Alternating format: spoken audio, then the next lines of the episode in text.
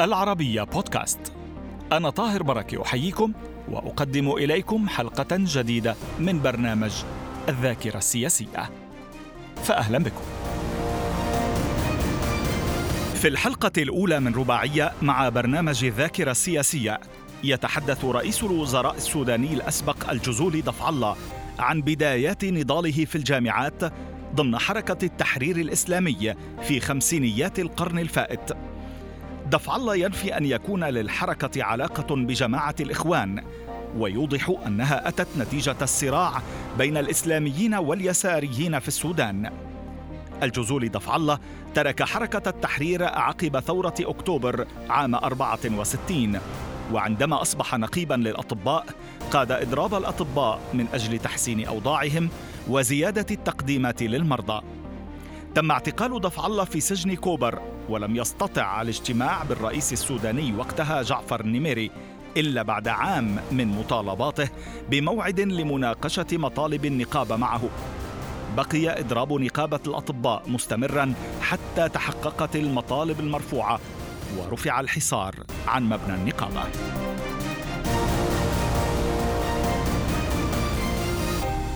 أهلا بكم معنا دولة الرئيس في الذاكرة السياسية. أهلا بك.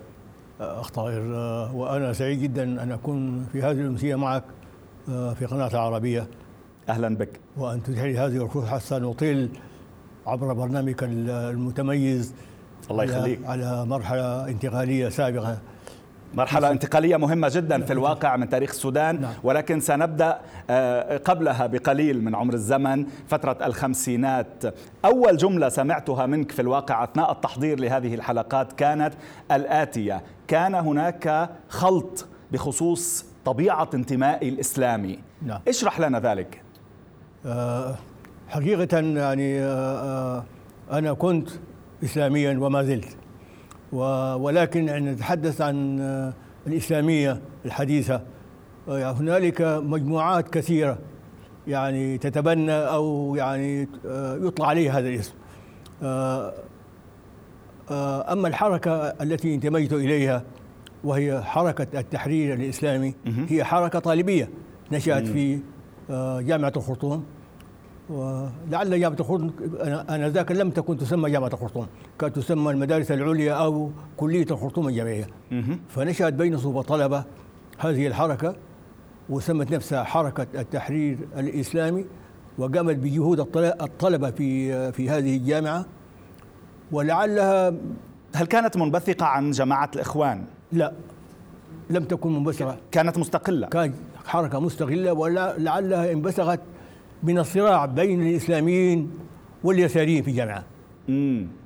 بين الإسلاميين واليساريين. واليساريين. أما الإسلاميين كمسلمين ليسوا يعني إسلاميين منضمين إلى إلى جماعة. ولكن يعني أفراد ذوي ميول إسلامية.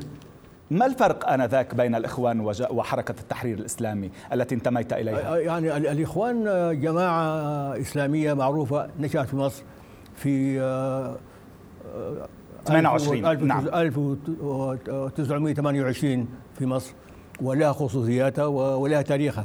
ولكن هذه حركة طالبية نشأت في جامعة الخرطوم من وحي الظروف المحلية في الجامعة ما كان في تأثير من الإخوان في مصر أو في الداخل على الحركة؟ يعني تأثير فكري يعني مم. الحركة تستمد يعني يمكن تستفيد من آراء الإخوان المسلمين في مصر. وكذلك من أخوان من من أفكار الموجودة في باكستان وغيره يعني هل تعتبر ذلك أنه كان انشقاقا عن الإخوان أو لا؟ هو لم هم لم يكون أصلا لم يكونوا جزءا منهم أصلا. حتى ينشقوا. نعم. متى حصل أول انشقاق داخل هذه الجماعات؟ هذه هذا حصل عام 1000 و بعد عام 1954 بعد 1954 وهذا كان لأسباب داخلية داخل التنظيم نفسه. ليس ليسوا الاخوان المسلمين في مصر علاقة بها. من حركة التحرير الإسلامي؟ من حركة التحرير الانشقاق الإسلامي. كان عن حركة التحرير نعم الإسلامي. في داخلها. نعم. كيف حصل؟ ما الذي حصل؟ يعني الأسباب بالنسبة لي وأنا كنت معاصر غير معلومة لكن الغريب في الأمر أن الذين انشقوا كان من أبرز الذين أنشأوا الحركة. الذين انشقوا عنها كانوا من أبرز الذين أنشأوا هذه الحركة. ومن بينهم بابكر كرار اللي هو كان يعني أنا أكاد أقول أنه هو كان أبو هذه الحركة. هو ومحمد يوسف محمد. هو محمد هو هو محمد يوسف محمد من انشاق انشاق بابكر الكرار ومرقين النصري لا بقصد الزعامات الأساسية الزعامات في البداية الأساسية هي قبل الانشقاق. كانت بابكر الكرار محمد يوسف محمد آه الدكتور أحمد محمد علي اللي هو قتل في الجنوب آه هم كانوا خمسة يعني. طيب ما تفسيرك للانشقاق الذي حصل؟ أنا حقيقة حتى الآن يعني ما تبين لي بصورة واضحة. ما ما هي أسباب هذا الانشقاق ابدا لأنه يعني هل, هل غير المنشقون النهج مثلا أو شيئا من الفكر؟ يعني إلى حد ما لأنه بعد ذلك أنشأ الأستاذ أبي كرار رحمه الله أنشأ آه، الجماعة الإسلامية مم. ثم الحزب الإسلامي مم. الاشتراكي نعم فلعل يعني آه، آه، الحركه الحركه التحرير الإسلامي كانت أكثر تحفظا في موضوع الاشتراكية و نعم. مفهوم نعم. آه دكتور ما كان المانع من الانتساب للإخوان في تلك الفترة؟ لماذا ميزتم أنفسكم عن إخوان يعني مصر؟ هذه حقيقة تاريخية ليس كون لم يكن هناك أعداء لكن يعني لماذا يعني يطلب من كل حركة إسلامية تنشأ في العالم الإسلامي أن تنتمي لحركه الإخوان؟ يعني إذا لم يكن هناك تمايز حقيقي عنها آه ما الداعي؟ لا لأنه تنظيم لأنه إداريا لم تكن حركة واحدة لم تكن ولا يعني حتى حتى الطلاب السودانيين في مصر ما كان في لهم علاقات مع إخوان مصر هناك؟ يعني عندما عادوا إلى هنا كان ما كانوا متأثرين بهم؟ لكنهم يعني الحركة حركة التحرير الإسلامي كانت يعني مستغلة عنهم. مم. يعني تنتخب غالتها في السودان وهم يأتوا إليها كأفراد. دكتور كنت الطالب الوحيد الذي دخل المكتب التنفيذي لحركة التحرير الإسلامي لاحقا ولو يعني بعد حين. إلى متى بقيت منخرطا في العمل آه، الإسلامي الحزبي إذا بدك؟ نعم. أنا بقيت يعني حتى ثورة أكتوبر 64 امم وانشقيت تماما. يعني لم تعد منخرطا في العمل يعني الحزبي يعني الإسلامي. لم لم أعد منخرطا في العمل التنظيمي مطلقا في العمل التنظيمي. مطلقا. ولذلك دائما ما تسمي نفسك بالإسلامي ولكن غير المنخرط بالأحزاب أنا الاسلامي مستقل. أنا أسمي نفسي إسلامي طيب شو مستقل. كانت المشكلة بالأحزاب في تلك الفترة بالأحزاب الإسلامية في تلك الفترة كي لا تنتمي إليها؟ يعني لاحقا تشكلت العديد من الحركات حصلت العديد من الانشقاقات. وصولا إلى جبهة الميثاق الإسلامي نتحدث عن الفترة التي خرجت منها فيها من العمل الإسلامي الحزبي بال 64 وصولا إلى الجبهة القومية الإسلامية من 85 ل 89 وصولا إلى إخوان النظام السابق أيضا في السودان، لماذا لم تنخرط مع كل هؤلاء؟ أنا حقيقة يعني بالطبيعة يعني عندي عزوف عن الانخراط في المجموعات لسبب بسيط. دائما يعني أنا أعتز حقيقة بما أرى. ويعني الدخول في المجموعة قد في كثير من الأحيان قد الزمك آه، بمفاهيم ومواقف لا ترضاها ولكن نزولا على روح الجماعة والديمقراطية تقبل فيعني لم يكن حتى انضمامي يعني إلى يعني تريد أن تقول إنه هذه الجماعات شمولية لا لا لها رأي واحد لا لا الجميع. لا الالتزام به. أنا طبيعة الجماعة طبيعه طبيعة الجماعة أنها لها يعني رأي مطو... يعني رأي وسط يعني قد لا قد لا يوافق رأيك في كل في كل الاحوال فضلت يعني ان تبقى مستقلا أن أبقى مستقل دائما نعم. تقول ويلو بيريدج في كتابها الانتفاضات المدنية في السودان المعاصر ربيع الخرطوم 64 نعم. و85 في الصفحة 180 نعم. إن سوار الذهب والجزول دفع الله وتاج الدين فضل كانوا سابقا أعضاء في تنظيم الإخوان المسلمين. وأنك خلفت الترابي كقائد للمكتب السياسي للإخوان بجامعة الخرطوم بين 57 و 59 نعم. كيف ترد على هذا الكلام؟ فيما فيما يخصني نعم. مم. أما فيما يخص آه، تاج الدين و لا بس هي تقول تنظيم الإخوان. لا لم تسمي ذلك بحركة التحرير الإسلامي. حضرتك ميزت قبل قليل نعم. بين الأمرين. نعم. يعني أنا ميزت أنا ما قلته هو صحيح. أنا إذا أنت ترفض هذا الكلام. نعم أنا عن نفسي أرفض هذا الكلام. مم. نعم. لم تكن تعتبر نفسك جزءا من لا التنظيم. لا كنت أعتبر نفسي جزء من حركة التحرير الإسلامي. حتى حين خلفت الترابي كقائد للمكتب السياسي. نعم الوقت ذاك هذا هذا هذا حدث يعني حدث تقريبا في 54 آه، آه، وفي الوقت ذاك ظلت الحركة تسمى حركة التحرير الإسلامي. وكما قلت يعني آه، تم انعقاد اجتماع في النادي الثقافي في درمان. وجرى الحوار حول إعادة تسمية الحركة بأنها تسمى حركة الإخوان المسلمين. وكان ذلك حول نقاش طويل جدا. يعني كل الناس كانوا يقولون يعني الذين يريدون تحويل اسم الحركة لاسم الاخوان المسلمين يقول أنتم معروفون أنكم إخوان مسلمين يعني بس فاز يعني هذا الجناح. وتغير الاسم صحيح؟ تغير نعم تغير الاسم. لكن ده كان في أنا شخصيا كنت المعارضين على هذا. مم. وكذلك الذين انشقوا. بابكر كرار وجماعة كانوا معترضين. ولكن حين خرجوا أنا لم أخرج. لم يعني تخرج أنا, أنا, أنا لذلك هذا ما قاد إلى الخلط أو اللغط. نعم أنا لم أخرج معهم حول يعني انتمائك السياسي الإسلامي. أنا أعتقد أن أبي كرار ومجموعته كان يمكن أن يؤثروا على الجماعة ويعني ممكن أن نتفق على ما نريد. فما فما كنت مع الانشقاق مطلقا. تضيف الكاتبة وهكذا أصبح هؤلاء الرجال أكباش فداء لاحقا. لفشل الفترة الانتقالية والانزلاق نحو انقلاب عمر البشير الموالي للجبهة القومية الإسلامية في عام 89 ما رأيك؟ طيب هم الأفراد مين اللي ذكرهم؟ هو التجديد آه، سوار الذهب والمشير آه، آه، الرئيس عبد الرحمن سوار الذهب الجزولي دفع الله حضرتك وتاج الدين فضل. طيب إيه، ما هي الذي كان متوقع من الفترة الانتقالية ولم نحققه؟ يعني أين الفشل؟ مم. يعني هذه دعوة هذه دعوة بلا دليل. مم.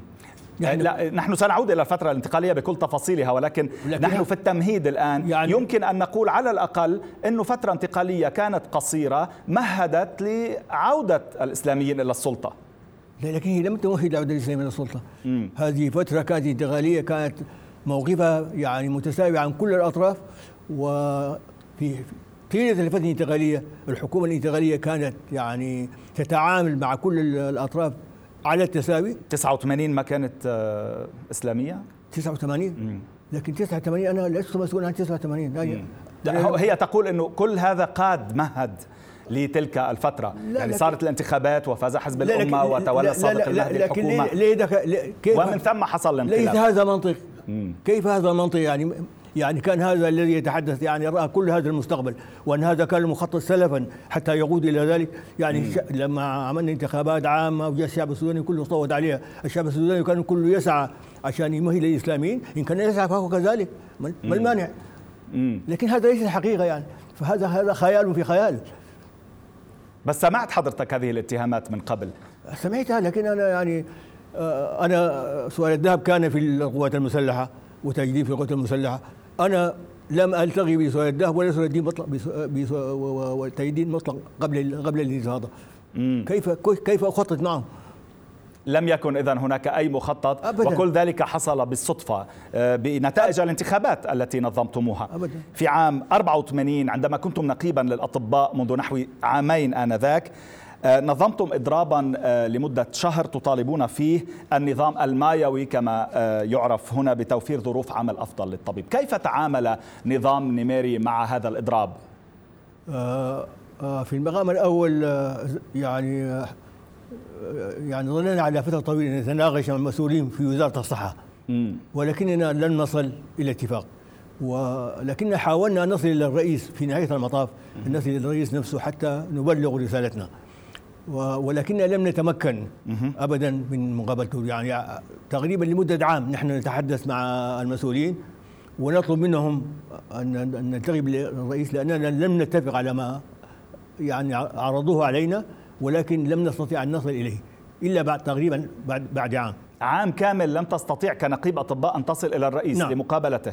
فبالتالي لما وصلت إليه لما في في نهاية المطاف يعني سمحوا لنا يعني و حقيقة يعني لا أولا أرسل لك مفدا صحيح؟ نعم. أرسل لك الرئيس مفدا نعم. لكي يفاوضك؟ يعني بعد ما بعد ما أخذوني إلى كوبر. آه نعم. ومعي معي معي نائب النقيب اللي هو دكتور حسين سليمان أبو صالح. نعم. فأخرجوني من المعتقل وذهبوا بني إلى قصر الجمهوري. في يوم في اليوم الذي أرادوا. وظننا في القصر الجمهوري يعني أفهمونا بأن الرئيس كان مشغول بأمور أخرى وأنه في نهاية اليوم فيلتقي بنا. وظلنا نحن طبعا في في غرفة يعني مك يعني مكيفة ويعني عرض علينا شربات أو عصير وكذا. وكنا يعني مبسوطين جدا لأنه كان ورانا كوبر. يعني ما كنا حريصين على الرجوع لكوبر. وفي في نهاية اليوم حول الساعة أربعة أو خمسة آه، يعني طلب الرئيس أن يقابلنا في مكتبه. ومعه نائبه آه، اللي هو عمر محمد طيب. بس عفوا للاستيضاح. نعم. هو قبل أن تذهبوا إليه كان أرسل لكم مفادين نعم. لي يعني يعرف ما هي مطالبكم؟ لا. لأنه هو كان آه، نصب يعني توعد بنصب المشانق إذا لم تفكوا الإضراب صحيح؟ نعم. لا لم يعني لم لم, ابدا يصل الينا أي أي مرسلين يحدث يتحدثوا عن هذا. تمام. نعم. طيب وصلتم إلى القصر ويعني التقيتم بالرئيس. نعم. في عام 84 نعم. يعني بقى خلال الإضراب. نعم. آه، الرئيس في بداية اللقاء تحدث عن نفسه وخلفيته الأسرية أنه يعني من أسرة متواضعة وأنه نفسه رجل متواضع وأنه هو يعني بيعمل اللي بيعمل فيه من أجل السودان. واتجه علي وقال لي أنت أنت عميل. أنت عميل لحلف عدن. اللي هو كان متكون من مجموعة من الرؤساء الشيوعيين اللي هم في منجستو في إثيوبيا. صحيح. واليمن الجنوبي. علي ناصر محمد. وعلي ناصر محمد نعم. وليبيا. نعم. القذافي وليبيا القذافي فبعد ما انتهى من كلامه وأنا قلت له يا سيادة الرئيس يعني نحن ظللنا على نحاول آه، على مدى عام مم. أن نلتقي بك ولكن لم يتيسر لنا ذلك. وده الحقيقة بيذكرني بكتاب كتبه كاتب آه، أوروبي اسمه كافكا اسمه القلعه فرانس كافكا تشيكي. فرانس كافكا نعم تشيكي. اسمه الك... اسمه The Castle القلعة، نعم. القلعة القلعة دي كانت يعني آه، يعيش في قلبها حاكم وحوله أسوار. هذه الأسوار مصممة بأنه أي مواطن يحاول أن يصل إلى الرئيس من خلال هذه الأسوار يجد نفسه في السور الخارجي. فهذا ما حدث لنا. نحن حاولنا بكل الطرق أن نصل لك ولم نصل. جميل. وقلت له قلت له يا أخي أنا أنا رجل غربي. قروي. قربي هو يعرف قرية القرية اللي أنا ولدت فيها يعرفها. فقال لي أنا أعرفك. أنت من قرية ضناقلة أنا عارف فقلت له أنا قربي وما بعرف أزوج الكلام. فإن شاء الله الكلام بتاعي ده ما يزعلك فبدأنا في الكلام وحكيت له ما- نريد وكذا وكذلك حسين أبو صالح يعني تقدم برأيه وهو ما حسين أبو صالح طبعا وزير الخارجية السوداني لاحقا لاحقاً، نعم. في في نعم، يعني نعم. ف- 88 و 93 نعم فما هو ما لم يرد فعمر بعد ما انتهينا من هذا الكلام عمر محمد طيب قال له يا ريس الاطباء ده عندهم قضية مم. أنك تحلها اليوم كده فالرئيس ما أجاب ونحن انصرفنا عنه وما رفعنا الاضراب ظللنا على الاضراب لكن ما رجعونا إلى كوبر. قالوا روحوا لبيوتكم. وظللنا على مدى ثلاثة أيام نتفاوض مع عمر محمد طيب حول قضايا الأطباء حتى وصلنا إلى ما نريد وبعد ذلك رفعنا الإضراب. ولكن النقابة الأطباء كانت كانت محروسة بقوة الجيش. فقلنا لهم نحن لن نرفع الإضراب حتى يفك الحصار من نقابة الأطباء ونعلن رفع الإضراب من نقابة الأطباء. فرفعوا الحصار عن النقابة وصعدت أنا على على منبر النقابة ورفعت الإضراب وفي نفس الليلة كل أطباء السودان عادوا إلى العمل. قصة آه، كافكا هي يعني طبعا قصة السعي المستمر نحو الأهداف الضائعة ونحو الانعزالية والبيروقراطية الشديدة وإلى ما هنالك. ولكن كان قاسي أن تقول له هذا الكلام في القصر وكان لقائك فيه لأول مرة. وآخر مرة أعتقد صح؟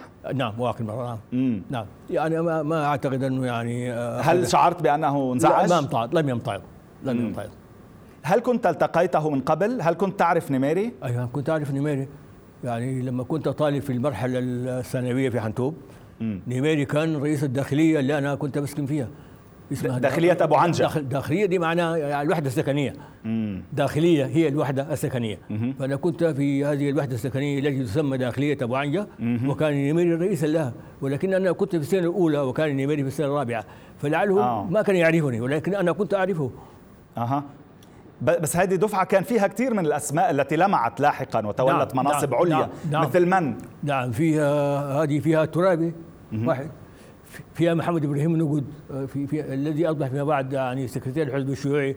بعد إعدام عبد الخالق محجوب على نعم. أثر محاوله نعم الانقلاب. آه، فيها فيها علي التوم الذي أصبح في عهد نيميري وزير الزراعة. مهم. فيها علي فضل الذي أصبح في عهد نيميري وزير الصحة.